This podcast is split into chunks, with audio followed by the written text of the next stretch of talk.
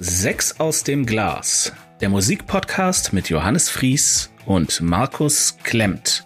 Herzlich willkommen! Bevor es losgeht, hier die Ergebnisse der letzten Ziehung. Markus Zug, Party Animals von Turbonegro, Clawfinger von Clawfinger und Royal Blood von Royal Blood. Ich zog Ocean Rain von Echo and the Bunnymen, Stories from the City, Stories from the Sea von PJ Harvey und 100% Colombian von Fun Loving Criminals. Und jetzt viel Spaß mit der neuen Folge. Ja, hallo Leute, schön, dass ihr wieder eingeschaltet habt. Ihr hört 6 aus dem Glas. Mein Name ist Johannes. Mein Name ist Markus. Yo, hi. Und ja, ohne viel Federlesens, also wobei ist ja unhöflich. Mir geht's gut soweit. Wie geht's dir, Markus? Gut, ja, soweit so gut. Okay. Ja, fangen wir direkt mal an, würde ich sagen. Nach so langer Zeit mal wieder. Stimmt, die Movigilantes sind, ist ein Monat. Müsste jetzt ein Monat sein. Ja. Die Movigilantes sind wieder in ihrer Bizarro-Dimension zurück. Oh, also Michael und Dennis. Und Markus fängt an mit dem ersten Album. Ich bin sehr gespannt, was er auf Platz 3 hat. Gefragt, Folge 13, Glückszahl, Pechzahl? Glückszahl immer. Ja. Okay. Ja. Also bei mir war es auch eine Glückszahl. Es ist, also ich muss sagen, 3 Alben, jetzt keine. Egal, ich fange einfach mal an, aber es gab keinen Durchhänger zumindest. Okay, also Platz 3, Clawfinger mit Clawfinger aus dem Jahre 1997. Ja, so, ich konnte die Minutenzahl nicht direkt takten, weil da noch Bonustracks drin waren und also um die 40 Minuten rum, sagen wir mal so, Pi mal Daumen. Okay, also ich fange heute mal mit dem Fun Fact an. Das Album Clawfinger wurde nach der schwedischen Band benannt, da sich die Bandmitglieder nicht auf einen Albumnamen einigen konnten. Sänger Sektel sagte in einem Interview, dass ihm beim Betrachten des gedruckten Covers zu spät die Titelidee Third Time Lucky kam. Die auf dem Cover abgebildete Revolvertrommel enthält eine Kugel, die abgefeuert werden würde, sobald der Abzug zum 3. Mal gedrückt wird. Eine Anspielung auf das 3. Album der Band. Das ist sehr cool. So trocken der Humor an dieser Stelle ist, so trocken ist das ganze Album. Hier erwartet den geneigten Hörer ein wahrhaft knüppelharter Crossover-Sound. Brachiale Gitarrenriffs und fast schon mehr gerappte als gesungene Lyrics piercen die Ohrmuscheln. Das Ganze wird hier und da noch mit Elektroniksprengeln garniert. Apropos garniert. Würde man Clawfinger als Gericht servieren, dann wäre das ein staubtrockenes Hähnchen aus dem Ofen. Es mag zwar knusprig und wunderbar mariniert und gewürzt sein, aber es fehlt an Beilagen und vor allem an einer Sache, an Soße. Es ist auf Dauer so derbe trocken und knochig, dass ich auf halber Strecke fast vertrockne und nach Wasser schreie. Kurzum, das ist Musik, die ich aufgrund ihrer technischen Versität meinetwegen bewundern kann. Es knallt halt gut. Aber das war es auch schon. Es klingt irgendwann zu eintönig. Die Lyrics sind zwar auch mit viel Überzeugung vorgetragen, aber oft kommt es zu diesem Reim dich oder ich fress dich Momenten, wo ein wenig Feinschliff Not getan hätte. So, das genügt jetzt erstmal. Ich habe erstens meinen Standpunkt klar gemacht und zweitens Bock auf ein Hähnchen. Als Song packe ich den Opener Two Sides auf die Liste, weil Clawfinger schwedischen Crossover mit orientalischem Halbtongesang auf großartigste Weise hier kombinieren. Hätte ich so nicht erwartet. Ja, das freut mich. Ich hatte mit einem ganz, ganz fiesen Verriss im Stile deines Crazy Town Rant gerechnet. Nee. Weil das ist ja... Aber es holt mich auch nicht komplett ab, ne? Also das wurde jetzt ja auch klar. Also ich würde sagen, die Hälfte der 40 Minuten halte ich durch und dann... Ja, wie gesagt, verdurstig irgendwie. Es ist halt... Ja... Ja, okay, naja, also es hat halt wirklich keine Ruhemomente, das stimmt schon, es ist wirklich knüppelhart, aber ja gut, ich mag das halt. Ich habe das war eines meiner sehr frühen Konzerte, auf die ich allein gegangen bin, also nicht alleine im Sinne von, ich war alleine, aber halt nicht mit Eltern oder irgendwie aufsichtserwachsenen Personen, ne? Das war im Ringfest in Köln. Du erinnerst dich sicherlich noch an Viva Zwei. Wir weinen dem alle nach. Oh ja, ja. Viva Zwei, bester Musiksender, der je im deutschen Fernsehen verfügbar war. Wirklich fantastisch. Und die hatten halt auch eine eigene Bühne und da haben die gespielt und das war richtig cool. Und dieses Reim dich, sonst schreie ich, das ist echt wahr. Also es ist wirklich krass. Also der. Ja, manchmal schon, ja. Es ist halt nicht ihre Muttersprache, ne? Es sind halt Schweden. Das merkt man sehr oft, weil es auch paradoxerweise ein oft sehr extrem präzise, korrektes Englisch ist. Mhm. Ja, das kann ich unterschreiben. Und das ist halt so ein Englisch, wie wir es ja in der Schule auch lernen. Es wird dann mit der Zeit besser, wenn man dann auch mal Filme auf Englisch guckt oder Podcasts auf Englisch hört, dann wird's ein bisschen organischer, aber oft ist es ist erschreckend präzise. Also ich erwische mich dabei, dass ich Amerikanern sagen will, so auf Facebook so, ich glaube, das Wort, das du benutzt, bedeutet nicht das, was du denkst, dass es bedeutet. Aber ich muss noch eine Sache, glaube ich, so noch ein bisschen unterstreichen, weil ich meine mit diesem trockenen und knüppelharten, ich meine jetzt auch vor allem dem trockenen, meine ich jetzt nicht nur den Sound der Band, sondern auch halt, dass sie sich so übelst ernst nehmen und das kann ich halt auch irgendwie. Also da fehlt mir auch so ein bisschen die leichteste Spur von Humor oder Witz, so die so ein bisschen abgeht. Also ja, das ist keine ironische Distanz. Null. Und das fehlt mir da so ein bisschen einfach. Also ich habe das Album jetzt noch mal gehört, natürlich, und ich fand es auch nicht mehr so geil wie mit 14, 15. Aber ich muss immer noch sagen, diese Wucht ist super geil. Ja, das stimmt. Es hat mich an Pantera erinnert teilweise. Schon ja. Ah, Pantera ist auch noch mal besser. Ist noch mal eine Spur härter. Und auch besser. Also ja, gut, ja. Okay, dann kommen wir mal zu meiner Nummer 3. Magst du raten? Ah, PJ Harvey wahrscheinlich, oder? Nein. Also vorab, ich fand alle 3 Alben wirklich sehr, sehr gut. Also da ist wirklich, das kann ich schon mal sagen, ist kein Durchhänger dabei. Es wird jetzt gleich so ein bisschen Rosinenpickerei und es klingt vielleicht auch schlimmer, als ich es meine, weil es ist schon gut. Aber also nach dem letzten 2 Folgen, bei denen ich zwischenzeitlich echt kämpfen musste. Also, boah, Alter, es war echt nicht mehr feierlich. Wir haben wirklich unsere Lucky Number 13 heute. War ich diesmal wirklich sehr, sehr froh. Aber auf der 3 habe ich tatsächlich die einzige Band, die ich vorher schon kannte, nämlich die Fun Loving Criminals mit 100% Kolumbien. Wir hatten die Band ja schon mal in Folge 2, wenn ich mich nicht irre. Da hattest du sie gezogen. Aber da haben wir relativ wenig zur Band selber gesagt. Also, die Fun Loving Criminals sind eine Alternative Rock Band aus New York City. Ihre Musik ist eine Mischung von zahlreichen Musikstilen wie Hip-Hop, Rock, Blues und Jazz. Ihre Lieder handeln oft vom Alltagsleben in Metropolen wie New York, das von Gewalt, Verbrechen, Drogen und Armut gekennzeichnet ist. Gelegentlich greifen sie in ihren Songs auch existenzielle Fragen auf. Mit ihren Veröffentlichungen erlangten die Fun Loving Criminals in ihrer Heimatstadt und weit darüber hinaus Kultstatus. Auch in Europa, vor allem auf den britischen Inseln, gewannen sie eine große Anhängerschaft nach der Veröffentlichung ihrer ersten beiden Alben. Ja, das erstmal zu den Jungs selber. Das Album ist erschienen am 17. November 1998. Es dauert 52 Minuten und 1 Sekunde. Es hat einen Metascore von 68. Meine Review. 100% Kolumbien ist das typische zweite Album nach einem überraschend überragenden Debüt. Man findet kein Haar in der Suppe und versalzen ist sie auch nicht. Hier funktioniert alles. Es fühlt sich allerdings nicht so frisch wie Come Find Yourself an. Versteht mich nicht falsch, 100% Kolumbien ist sehr, sehr gut. Aber wirkliche Hits wie Scooby Snacks oder The Fun Loving Criminal muss man mit der Lupe suchen.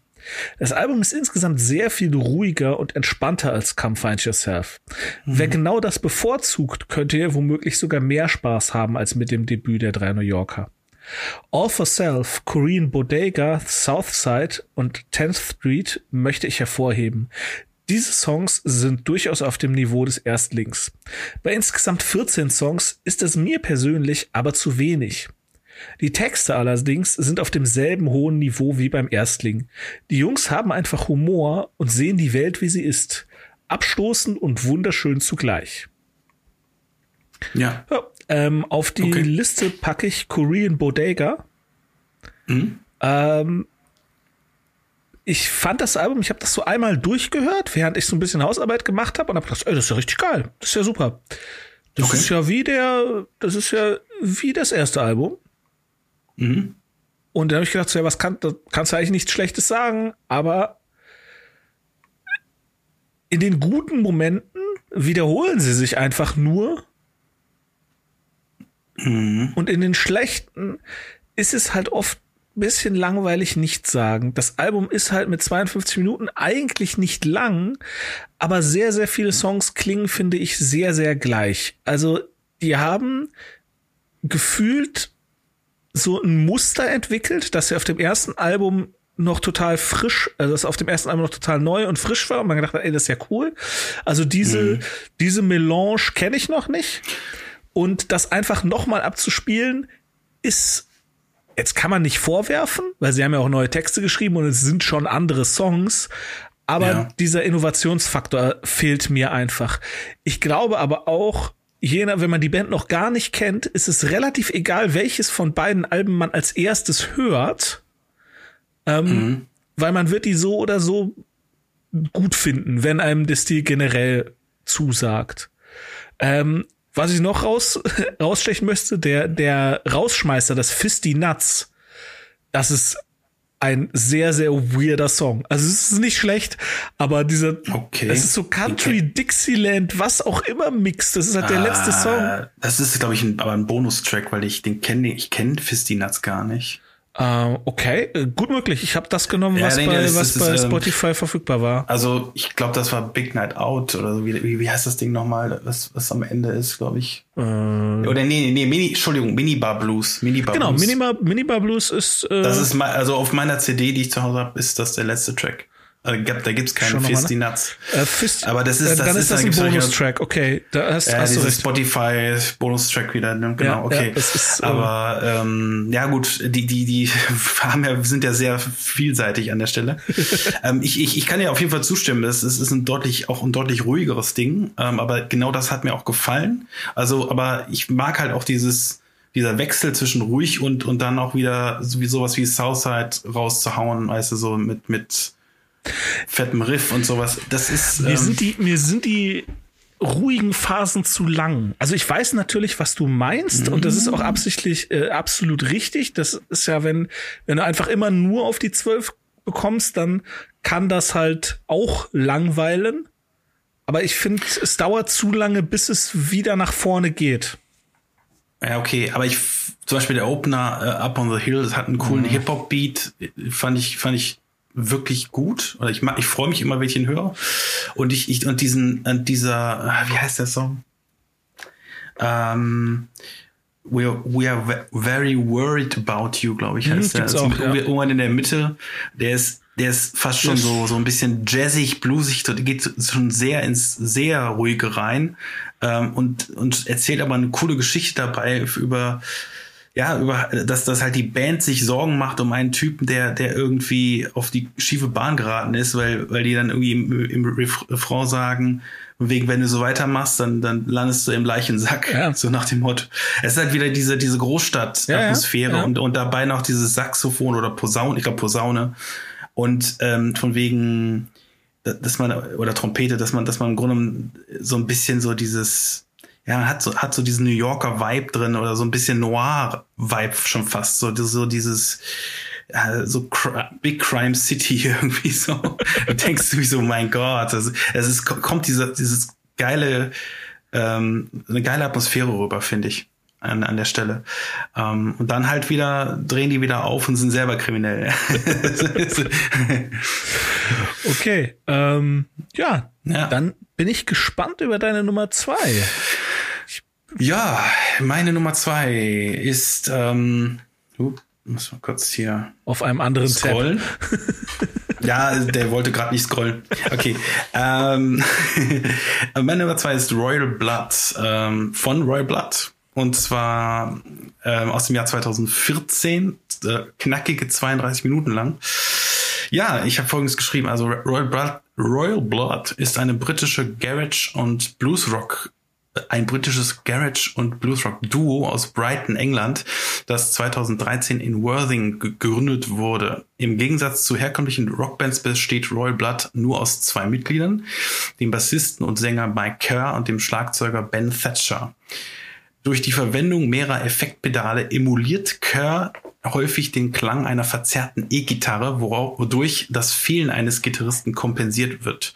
So viel zu Wikipedia. Ich kannte dieses Album bereits und habe es durch Sechs aus dem Glas sozusagen nochmal Revue passieren lassen. Damals, als ich es im Markt meines Vertrauens gekauft habe, fand ich es bereits überraschend mittelprächtig. Dabei stimmt hier eigentlich alles. Die Songs knallen, es gibt keinen Filler, es sind zumindest einige Killer drin, aber diese kurze halbe Stunde hat mir einfach bisher nicht mehr gegeben, was andere Zweimann-Bands bereits leisten. White Stripes, Black Keys, Blue Stones etc. Zwar klingt Sänger Mike Kerr eher nach dem Supergrass-Frontman als nach Jack Whites doch eher hoher Stimme und der Bass von Kerr in Kombination mit Ben Thatchers Drumkit poltert und knallt deutlich mehr als jegliches, was die Black Keys so auf den Markt geworfen haben.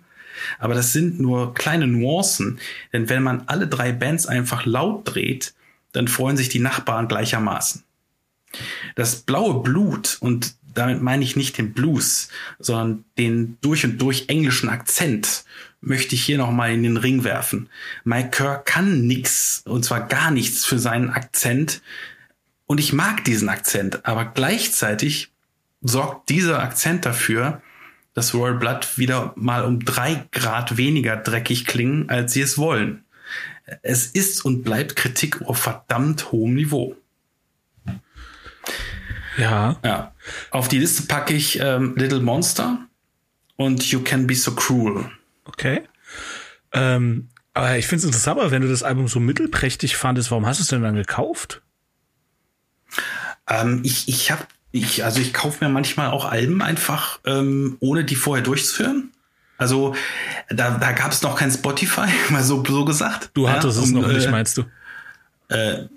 Ich hatte noch kein Spotify und ja, stimmt. Ja. Und ich habe einfach, ich kannte die Singles und ich fand irgendwie auch, klang die durch diesen verzerrten Bass auch, und zwar berechtigterweise so ein bisschen nach Stoner Rock. Ja. Also das hatte ich nicht so erwähnt jetzt in meiner Review, aber das ist halt so, das hat mir gefallen, und ich mag auch Zweimann-Bands, also ich höre halt auch Black Keys und Konsorten, White Stripes manchmal auch, ja. Insofern, ja, war das schon so mein Beuteschema. Da dachte ich so, okay, mal mitnehmen, war auch, glaube ich, im Angebot. Okay. Was weiß ich, ja, keine Ahnung. Aber dann war ich auch nicht super enttäuscht. Es war einfach irgendwie nur so, es blieb nicht so viel haften. Ich dachte irgendwie, für ein Debüt war da nicht, also es war halt irgendwie alles, klang alles ein bisschen gleich und gleich gut irgendwie, aber es sticht irgendwie dann auch nicht so wahnsinnig viel heraus und irgendwie kam ich dann nicht so in diesen Sog, dass ich dann immer gedacht habe, ich muss das jetzt nochmal hören, Es ist so geil, dass ich es nochmal hören will. Nochmal zurückzukommen zu Stoner Rock, Josh Homme, den wir auch gerne immer wieder erwähnen, der hat ja immer wieder diese Desert Sessions zwischendurch. Also, und der hat mit Desert Sessions, ich glaube, Episode 11 und 12, also die macht ja immer so Doppelalben quasi draus, hat der, ich glaube, vor 1-2 Jahren, ich glaube, oder was, ich kann mich auch täuschen, dass es ich glaube, entweder letztes Jahr oder vorletztes Jahr hat er halt eine neue Episode oder Doppelepisode rausgebracht und da war Mike Kerr auch dabei. Okay. Also der legt ja immer, unter anderem hat er auch mal PJ Harvey eingeladen. Genau. Und Mike Kerr hat er halt bei der letzten Session neben Billy Gibbons von ZZ Top und etc. hat er dann so ein riesen Arsenal an Leuten eingeladen und da war halt Mike Kerr auch dabei. Okay. Also ich dachte schon so, okay, das ist halt ein junger Typ aus England oder Duo aus England, die halt praktisch Queens of Stone Age sich eigentlich schon fast, die klingen schon so halb wie die. Ja, das stimmt. Und ich glaube, die sind auch riesen Vorbilder, aber mittlerweile sind die befreundet. Das ist finde ich schon cool. Was ich noch einwenden möchte, ist, weil was man jetzt zu all diesen Zwei-Mann-Bands sagen muss oder Zwei-Personen-Bands sagen muss, die du genannt hast, ist die White Stripes und die Black Keys. Die sind super. Ich mag Black Keys, schätze ich auch sehr, aber live treten die ja mit 5, 8, 9 Mann auf, was weiß ich. Also die Black Keys, die sind ja nicht dann wirklich zu zweit auf der Bühne. Ne? Genau. Das mag sein. Und ihr habt die noch nie live gesehen, ja. Okay. Jetzt persönlich live habe ich sie auch nicht gesehen, aber ich habe halt Videos von ihnen gesehen, Live-Videos, ne? Also auf MTV Stage oder so. Und das Gleiche bei den White Stripes. Die haben immer noch mindestens eine weitere Person dabei, in der Regel einen Bassisten oder einen Gitarristen, je nach Song halt.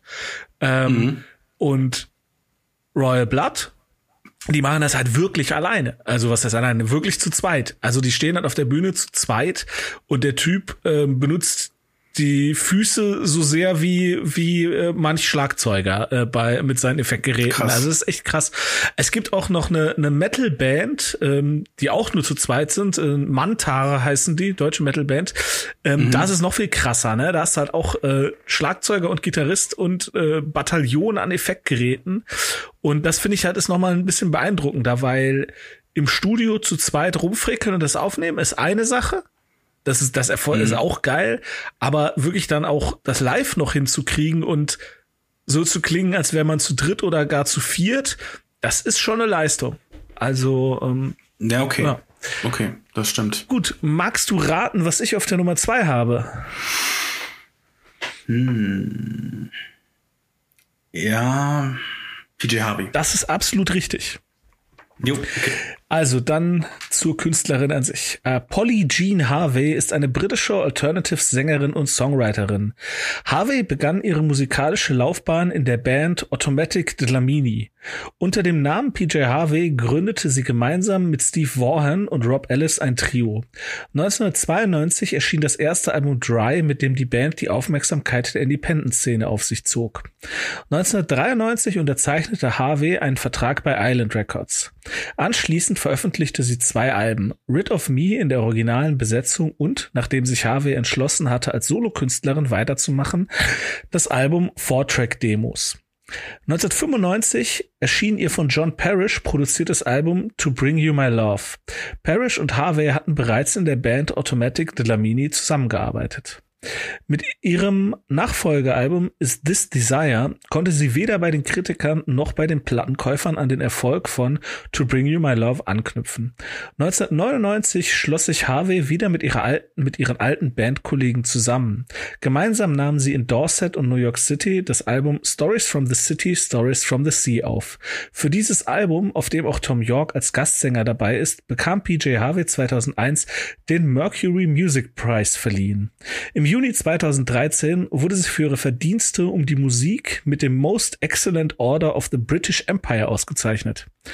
Oh. Ja, da sieht man mal wieder, wie sehr mich auch Sex aus dem Glas bildet, weil da stand halt bei Wikipedia MBE, ich so, what the heck ist ein MBE? So Master of Business Emulation. Und dann habe ich gedacht, okay, es ist der Most Excellent Order of the British Empire. Das ist Das ist den die alle haben. Also die Beatles, Judi Dench. Okay. Also es ist im Prinzip der für Kunst, also für Musik, für Film, für alles. Okay, der wird aber auch in Stufen vergeben. Also der höchste ist der Knight bei den Herren. Das ist dann in der Regel Sir. Oder die Dame bei den Damen. Ne? Also Dame Judi Dench. Genau, Sir Paul McCartney und so weiter. Das nur am Rande, fand ich interessant. Habe ich wieder was gelernt. Okay, also die Polly Jean ist nur noch keine Dame. Nein. Also so viel weiß ich. Genau, sie hat also der offizielle Titel ist Polly Jane Harvey MBE. Im Prinzip of the most excellent order of the British Empire. Cool. Be excellent to each other. Yes. Okay, das Album ist erschienen am 24. Oktober 2000. Es dauert 47 Minuten und 25 Sekunden. Es hat einen Metascore von 85. Zu meiner Review. Alter Falter, was für ein Brett. Wie bereits bei der Ziehung gesagt, kannte ich bisher von PJ Harvey nur den Song One Time Too Many vom Batman Forever Soundtrack. Ich hatte mich bisher nur nie weiter mit ihr beschäftigt. Danke an Markus für den Anstoß, dies jetzt endlich zu tun. Gleich der Opener Big Exit gibt die Marschrichtung vor und geht gut nach vorne. Harveys Stimme und der Basslauf in der Strophe verbreiten eine Epik, für die es normalerweise Streicher braucht. Einfach fantastisch. Good Fortune nimmt etwas Tempo heraus, ohne zu langweilen. Für gewöhnlich nervt mich Vibrato, nicht so bei Harvey. Grandios. A Place Called Home fällt leider etwas ab. Das ist aber gar nicht so schlecht, mir gehen hier bald nämlich die Superlative aus. One Line schlägt in die gleiche Kerbe. Sehr schön, aber es fehlt etwas an Wucht. Thom Yorke macht alles kaputt, was er anfasst. Über Beautiful Feeling lege ich daher den Mantel des Schweigens. The Horse Hustle and the Hustlers Whore holt wieder den Post-Grunge hervor und rockt ähnlich veritabel wie Good Fortune. Thom Yorke nervt leider nochmal, bevor der Rest des Albums auf extrem hohem Niveau bleibt. This Is Love ist Grunge pur und We Float verabschiedet sich mit sanften Klavierklängen. Ein Meisterwerk. Ja. Cool. Ja. Auf die Liste packe ich Big Exit und Good Fortune. Das sind Song 1 und 2. Und das ist auch neben den Thom Yorke-Verbrechen das Einzige, was ich dem Album vorwerfen kann. Das ist also wirklich das, ja. Aber das ist wirklich Kritik auf gar. Also die Songs mit Thom Yorke, die vergessen wir einfach, die sind nicht dabei. Es sind auch nicht meine Lieblinge nebenbei gesagt. Ja. Also ich bin ja offenkundig Radiohead-Fan. Das wissen vielleicht die Hörer nicht so unbedingt. aber ich habe dieses Album nicht gekauft, nur weil der Thom Yorke drauf singt.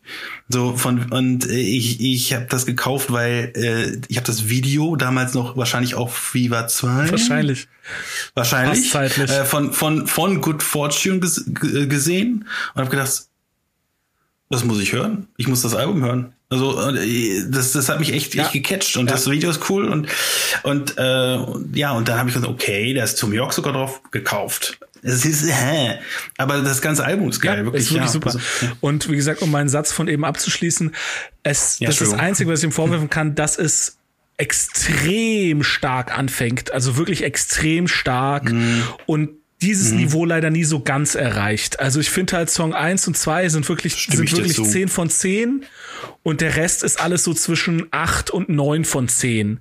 Das ist so das Einzige, was man dem vorwerfen könnte.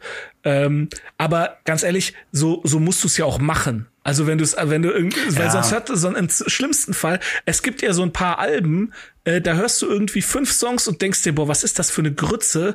Und dann kommt erst der Gute.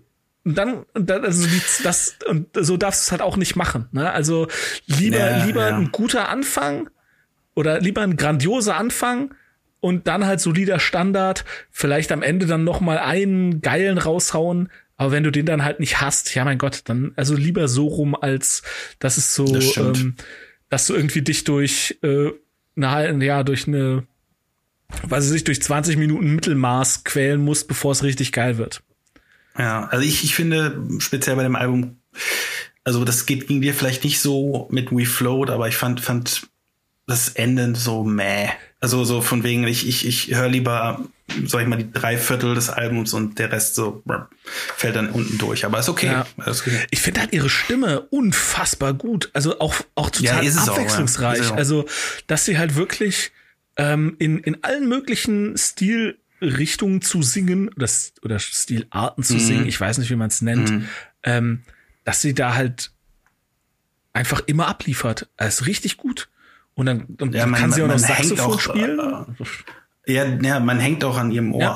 an ihrem Gesang einfach dran. Ja. Das ist ganz klar. Also, ja. Okay. Dann bin ich bin wirklich sehr, sehr erfreut darüber, dass dir Turbonegro offenbar gefallen haben, weil als du gesagt hast, dass du Royal Blood im Schrank hast, habe ich gedacht, ja, okay, dann wird das wahrscheinlich die Nummer 1 und Turbonegro wird von dir nicht ausreichend gewürdigt. Aber gut, vielleicht sagst du jetzt auch so, ja gut, das war noch am wenigsten der Mist. Aber erzähl mal, wie haben dir die Party Animals gefallen?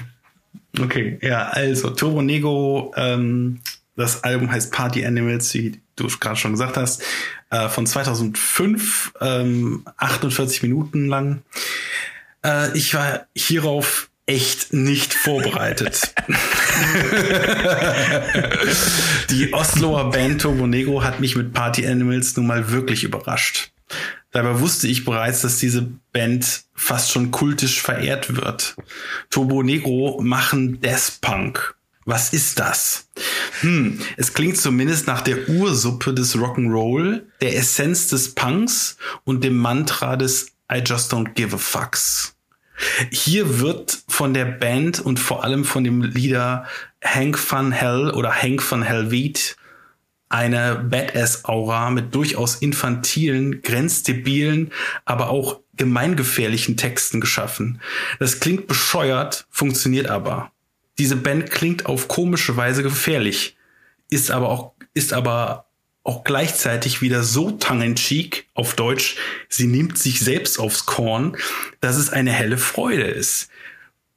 Und das waren nur die Texte. Die Spielfreude der Band Turbonegro ist einfach mal genial.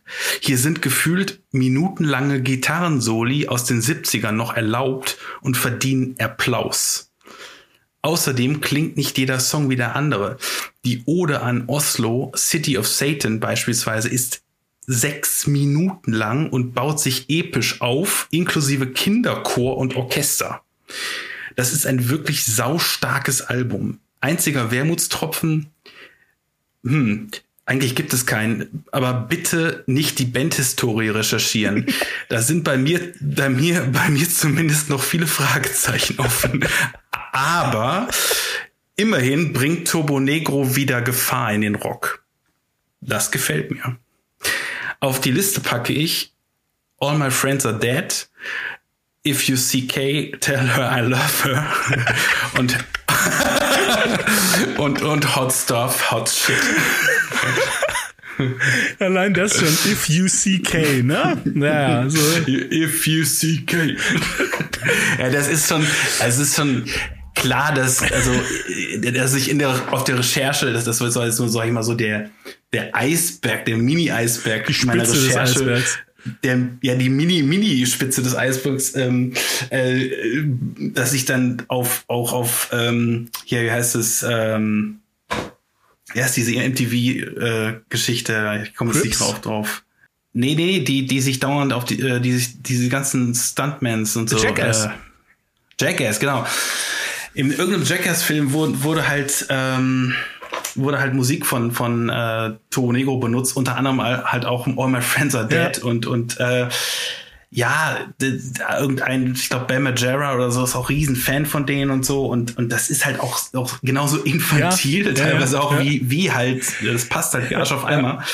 Aber diese Recherche geht halt noch weit tief. Also man darf sich da auch keine Illusionen machen. Also es ist absolut okay, darüber zu lachen, weil die haben haufenweise Kohle, die leben alle gut und so weiter. Aber ernsthaft, also das sind halt kaputte Typen. Also die sind kaputt. Lustig, aber mein Gott. Also eigentlich hätte man vor spätestens 10 Jahren eigentlich mal sagen sollen, Jungs, jetzt macht ihr alle mal eine Reha und dann studiert ihr mal alle irgendwas Bürokaufmann und weil ihr habt noch gute 30 Jahre vor euch, wenn ihr euch jetzt zusammenreißt.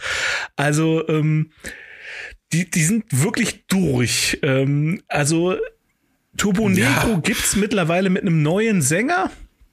Hatte ich auch. Kann man sich anhören, kann man auch lassen. Also Hank van Hell macht mittlerweile Solo-Sachen, kann man sich auch anhören, ist, ne, aber die goldenen Zeiten oder die Zeiten, wo das halt grandios war und Spaß gemacht hat, das ist halt auch ich habe die live gesehen auf dem, ich bin mir nicht hundertprozentig sicher, ob es da noch Bizarre Festival oder schon Terremoto Festival hieß.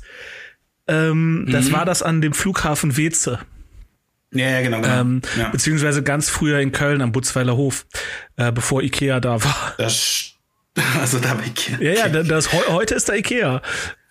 Ist es durch Ikea, ist das Festival nicht mehr? Ja, genau. Also Ikea hat das Gelände gekauft. Ja. Also Butzweiler Hof war ganz früher, war das irgendwie, glaube ich, ein Militärstützpunkt von den Amis oder so, oder von den Engländern, keine Ahnung. Und dann war das halt irgendwie weg. Oder das war ein Übungsgelände, keine Ahnung. Dann war es weg und dann war da das Festival. Das kann sein. Und dann hat irgendwann Ikea das Gelände gekauft und halt ein Ikea hingebaut. Und dann musste das Festival halt weg. Das nur am Rande. Und da habe ich die gesehen und ey, ohne Scheiß, also es ist halt, wirklich wahr, ne? Der Typ hat sich halt irgendwann, der hat halt auf die Bühne gekotzt und ja, der hat ja auch fast eine Überdosis schon hinter sich. Also, oder hat eine Überdosis halt hinter sich und so. Solche Geschichten, aber die Musik ist fantastisch. Das ist halt auch die Gesinnungen der Band sind halt auch sehr dubios und sehr extrem unklar, weil auf der einen Seite inszeniert sich Hank von Helvete als eigentlich schwuler Rockstar, der aber Schwulen hasst. Also es ist so, also er hat schwulenfeindliche Sätze fallen lassen in den Medien. Okay, und dann denkt man so, ja, wie passt das zusammen? Gar nicht. Also, das ist halt Edgelord, so, ne? Also der Witz ist Edge. Das ist halt Provokation, ne? Also da darf man auch gar nicht tiefer drüber nachdenken. Ich finde die Musik geil. Ich finde, es ist super lustig. Ich spiele beim Auflegen regelmäßig Songs von denen, weil es einfach gut ankommt. Weil es ist halt wirklich albern und der Typ hat halt auch, null Einfluss. Und es ist auch so, das muss man wirklich sagen, so merkwürdig faschistoid diese Turbo-Jugend immer wirkt mit ihren Jacken und Uniformen und so. Ey, das ist ja Konzept. Ja, die sind komplett harmlos. Also die sind total nett. Keiner von denen würde hier auf die Idee kommen, irgendwie eine Hetzjagd auf Homosexuelle zu starten. Also das ist nee, okay. Ich habe das auch so verstanden, also das zumindest habe ich nicht keine dubiosen Aussagen getroffen, dass die Band extra die Band Turbo Jugend genannt hat, um praktisch diese rechte Szene zu unterwandern. Nee. Also okay, verstehe. So nach dem Motto, wir nehmen uns quasi so wie Reagan Youth. Im Grunde genommen, statt SS-Kappen haben wir hier so eine Art schwule Lederkappe auf unserem Cover. Ja. So, das kennt ja fast jeder, wenn irgendjemand mal mit so einer Turbo-Jugend Jacke rumlaufen sehen. Und das ist irgendwie schon so anti, dass es wieder cool ist. Also eigentlich ist es auch cool.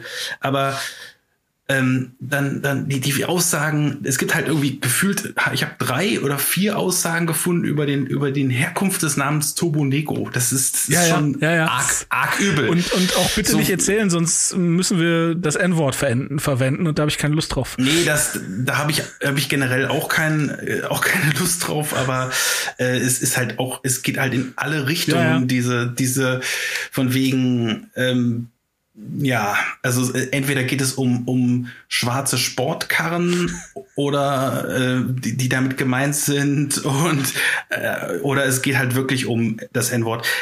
Ich verstehe es nicht. Also das soll man aber auch nicht verstehen. Das ist halt wirklich Badass-Attitüde oder beziehungsweise dieses Image soll aufgebaut werden.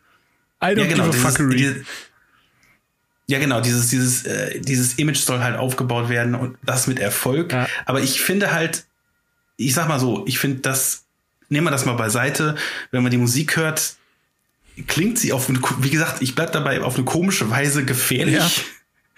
Es ist komisch, es ist gleichzeitig aber auch sau komisch, auch wieder zum Lachen irgendwie. Und das gefällt mir halt auch. Und es ist halt auch nebenbei, nicht nur, es ist halt auch keine Comedy-Sendung hier, es ist halt wirklich auch verdammt gute Musik. Also es ist wirklich gute Musik. City of Satan ist ein fantastischer, richtig geiler, epischer Song, den, das ist, das hält, also ich, große Namen und so, aber das hält halt einfach mit so Sachen wie Led Zeppelin mit. Ja, ich verstehe, was du meinst. Also City of Satan würde ich jetzt zum Beispiel auch nicht, das habe ich auch nicht auf meine Liste gepackt, aber ich fand es einfach gut. Ich fand's gut, dass es drauf ist auf der Platte. Ja.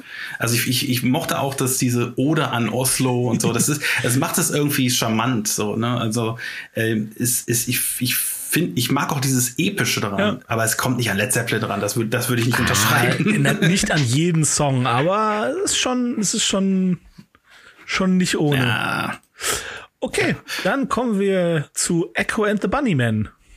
Ja. Okay. Ja, auf Platz 1 habe ich Echo and the Bunnymen.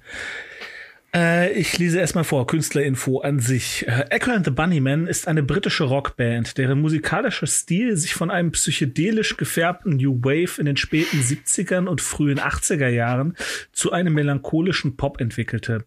Die Band wurde 1978 von McCulloch, Sargent und dem Bassisten Les Pattinson im Umfeld von Eric's Club gegründet, einem Nukleus der Liverpooler Post-Punk-Szene, dem auch die Bands The Teardrop Explodes und Wah entstammten.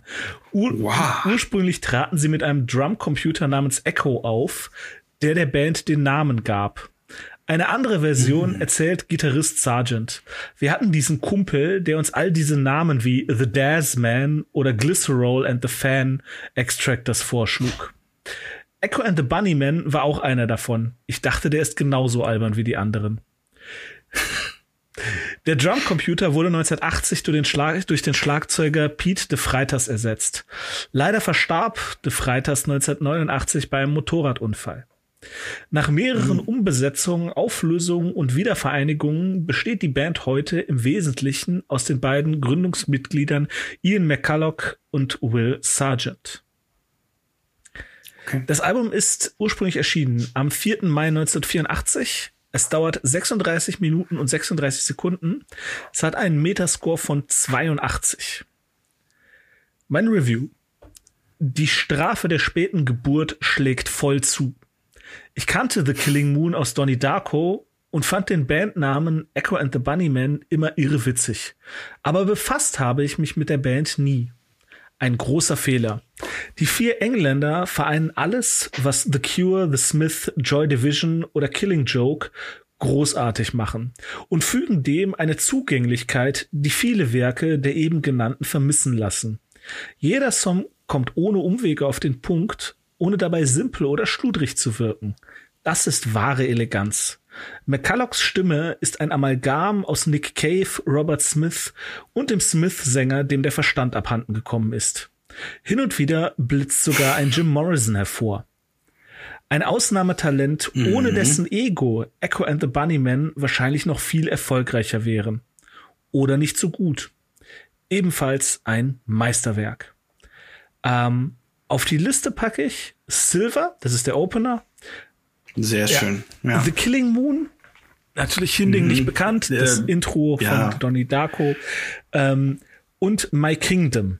Aber das ganze Album, wirklich. Oh mein Gott. Unfassbar. Ja, ich konnte aus den 3 Songs konnte ich gar nicht wählen, welcher ich am besten finde. Vielleicht Killing Moon nicht unbedingt, weil ich den so unglaublich oft gehört habe, aber ich würde Killing Moon wählen, einfach weil da noch die zusätzliche Verknüpfung zu Donnie Darko hinzukommt. Der Song an sich ist super. Ich liebe alle 3. Ja, ich liebe alle 3. Wie gesagt, das ganze Album ist geil und ich habe wirklich überlegt, so boah, okay, ja, easy Pick, Killing Moon, klar, aber was nehme ich noch die anderen 2, so boah, und weil man muss auch dazu sagen, auf Spotify gibt es ungefähr 80 Millionen verschiedene Varianten des Albums. Es gibt die Remastered, es gibt die 25th Anniversary, es gibt die Special Collectors Edition, es gibt die Commentary Edition, bla bla bla.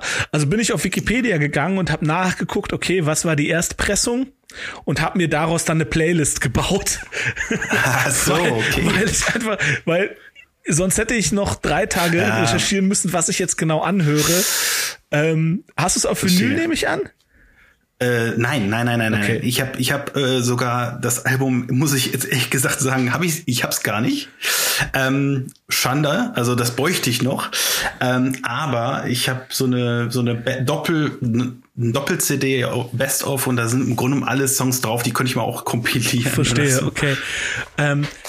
Was ich interessant finde, ist, dass es mir so aufgefallen ist, habe ich bisher noch nie gesehen, bewusst bei keinem Album.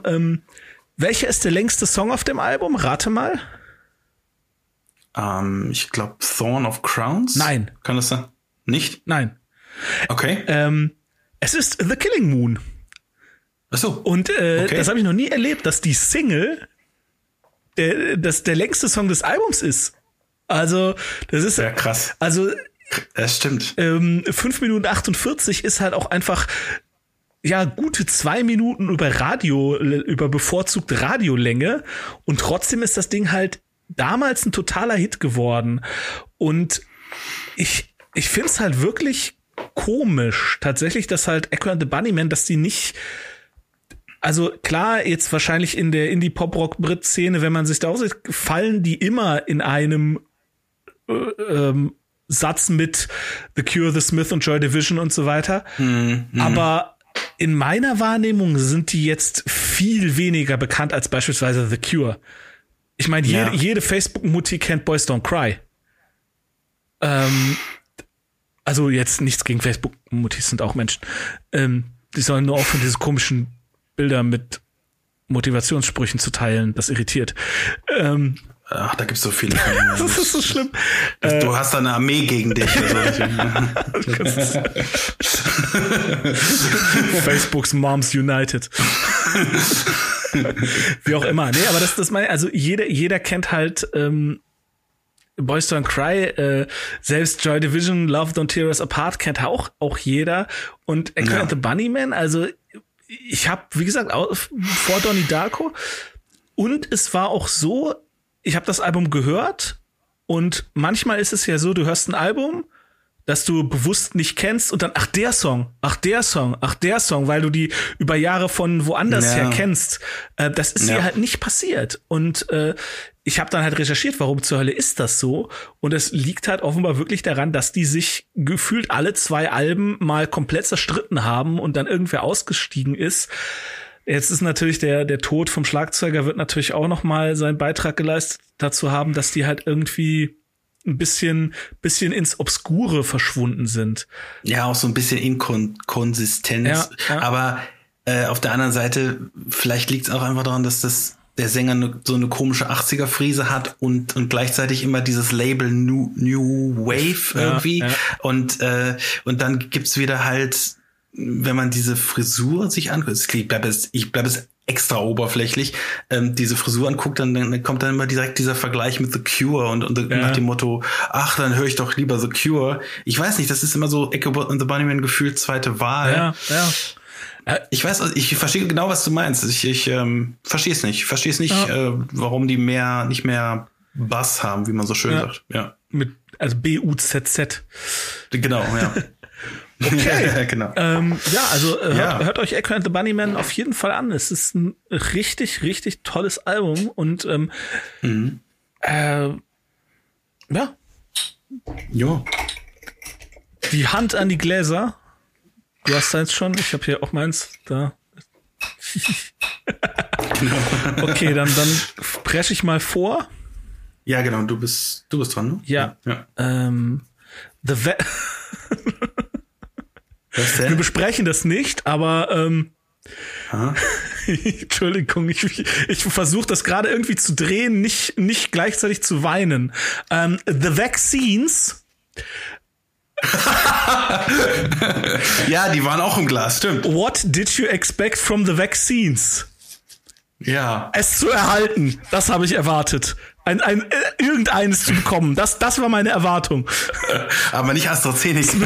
Klar, ist mir völlig egal. Also bei dem Hirn, das kann ruhig noch ein bisschen bluten. Das wird vielleicht gar nicht schaden.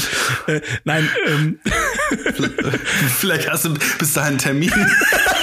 Ich hoffe. Also nochmal jetzt ohne Lachen. Also ich habe gezogen The Vaccines mit dem Album What Did You Expect from the Vaccines. Markus, was hast du gezogen? Kennst du das? Nee, gar nicht. Sag mir gar nichts. Ah, okay. Ich habe, ich weiß gar nicht, wie ich aussprechen soll. Days vor der Dämmerung. Ah, ja, sorry, ja, da haben wir leider ein kleines Problem. Das ist das erste Mal, dass wir unsere Alternativ-Excel ziehen müssen. Das ist ein Rapper aus Berlin, der auch unfassbar gut ist. Ich bin mit dem so lose bekannt. Ich habe den seit Jahren nicht mehr gesehen, aber ich kenne den halt flüchtig. Okay. Und ich habe das reingetan, als ich dachte, ja, das ist doch alles cool damit.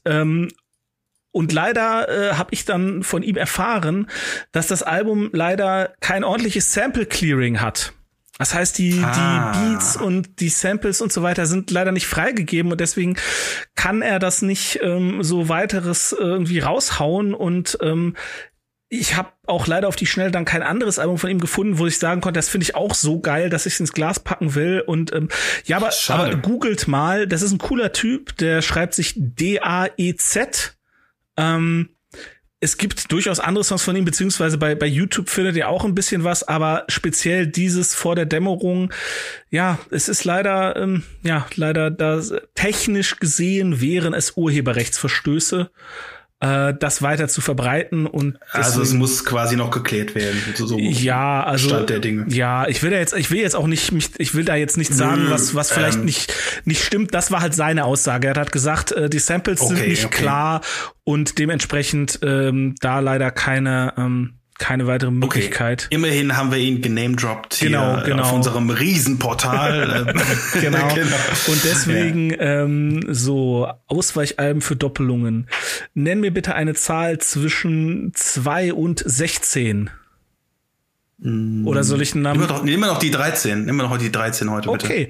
Das ist Moby mit Play. Ja, kenne ich. Okay, habe ich auch zu Hause. Schreibst du mal kurz auf, genau. Ja. Mache ich mir dann hier auch ein X bereits gezogen. Okay. Guti, dann, dann bist du dran. Ja. Genau. Logisch. Ron Sexsmith Retriever. Mhm. Den Namen habe ich schon mal irgendwie gehört, aber ich habe überhaupt keinen Bezug dazu, was für eine Musik das sein könnte. Ja, Singer-Songwriter. Okay. Ja. So, was hast du noch gezogen? So. Okay, alte Bekannte mal wieder. Rage Against the Machine, The Battle of Los Angeles. Ja, sehr gut, sehr gut. So, dann mein letzter Zettel für diese Folge. Depeche Mode, Violator. Das ist Mitte 90er? Das ist, ich glaube, sogar Punktlandung 1995. 95, ne? Mit No Good. 1990. Nein, das war Ultra. Und Violator ist halt das Überalbum. Also Enjoy the Silence etc. Ping, ping. Personal Juice. Und das mit der Rose vorne drauf. Ja, das habe ich vor vielen Jahren natürlich einmal gehört. Aber ich bin gespannt. Freue ich mich drauf. Sehr gut. Kann ich mal wieder so ein Klassiker in Gänze. Eins muss ich noch... Genau, grabben. Eins brauchst du noch. The Sounds. Da habe ich mal von der Band gehört. Aber Living in America, das Album kenne ich nicht. Definitiv nicht.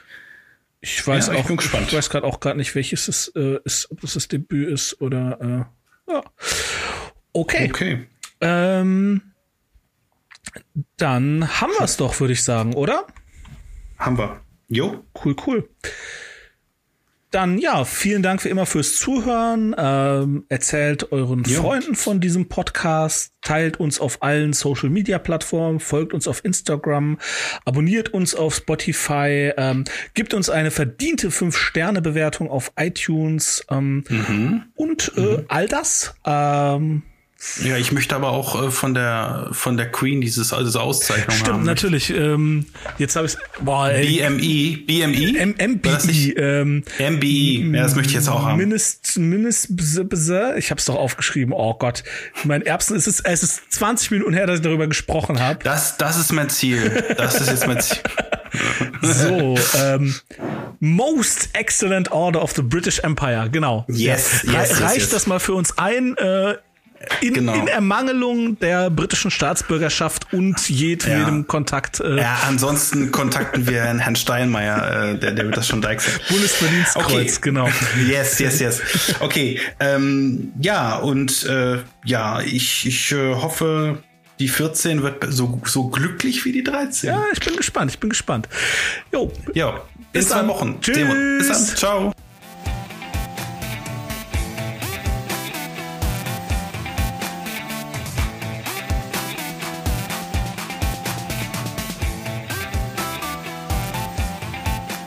Das war's für heute von uns. Vielen Dank für die Aufmerksamkeit.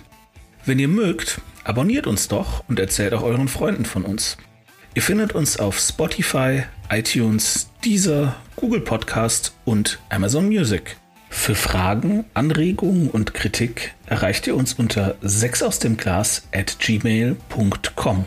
Auf Wiederhören!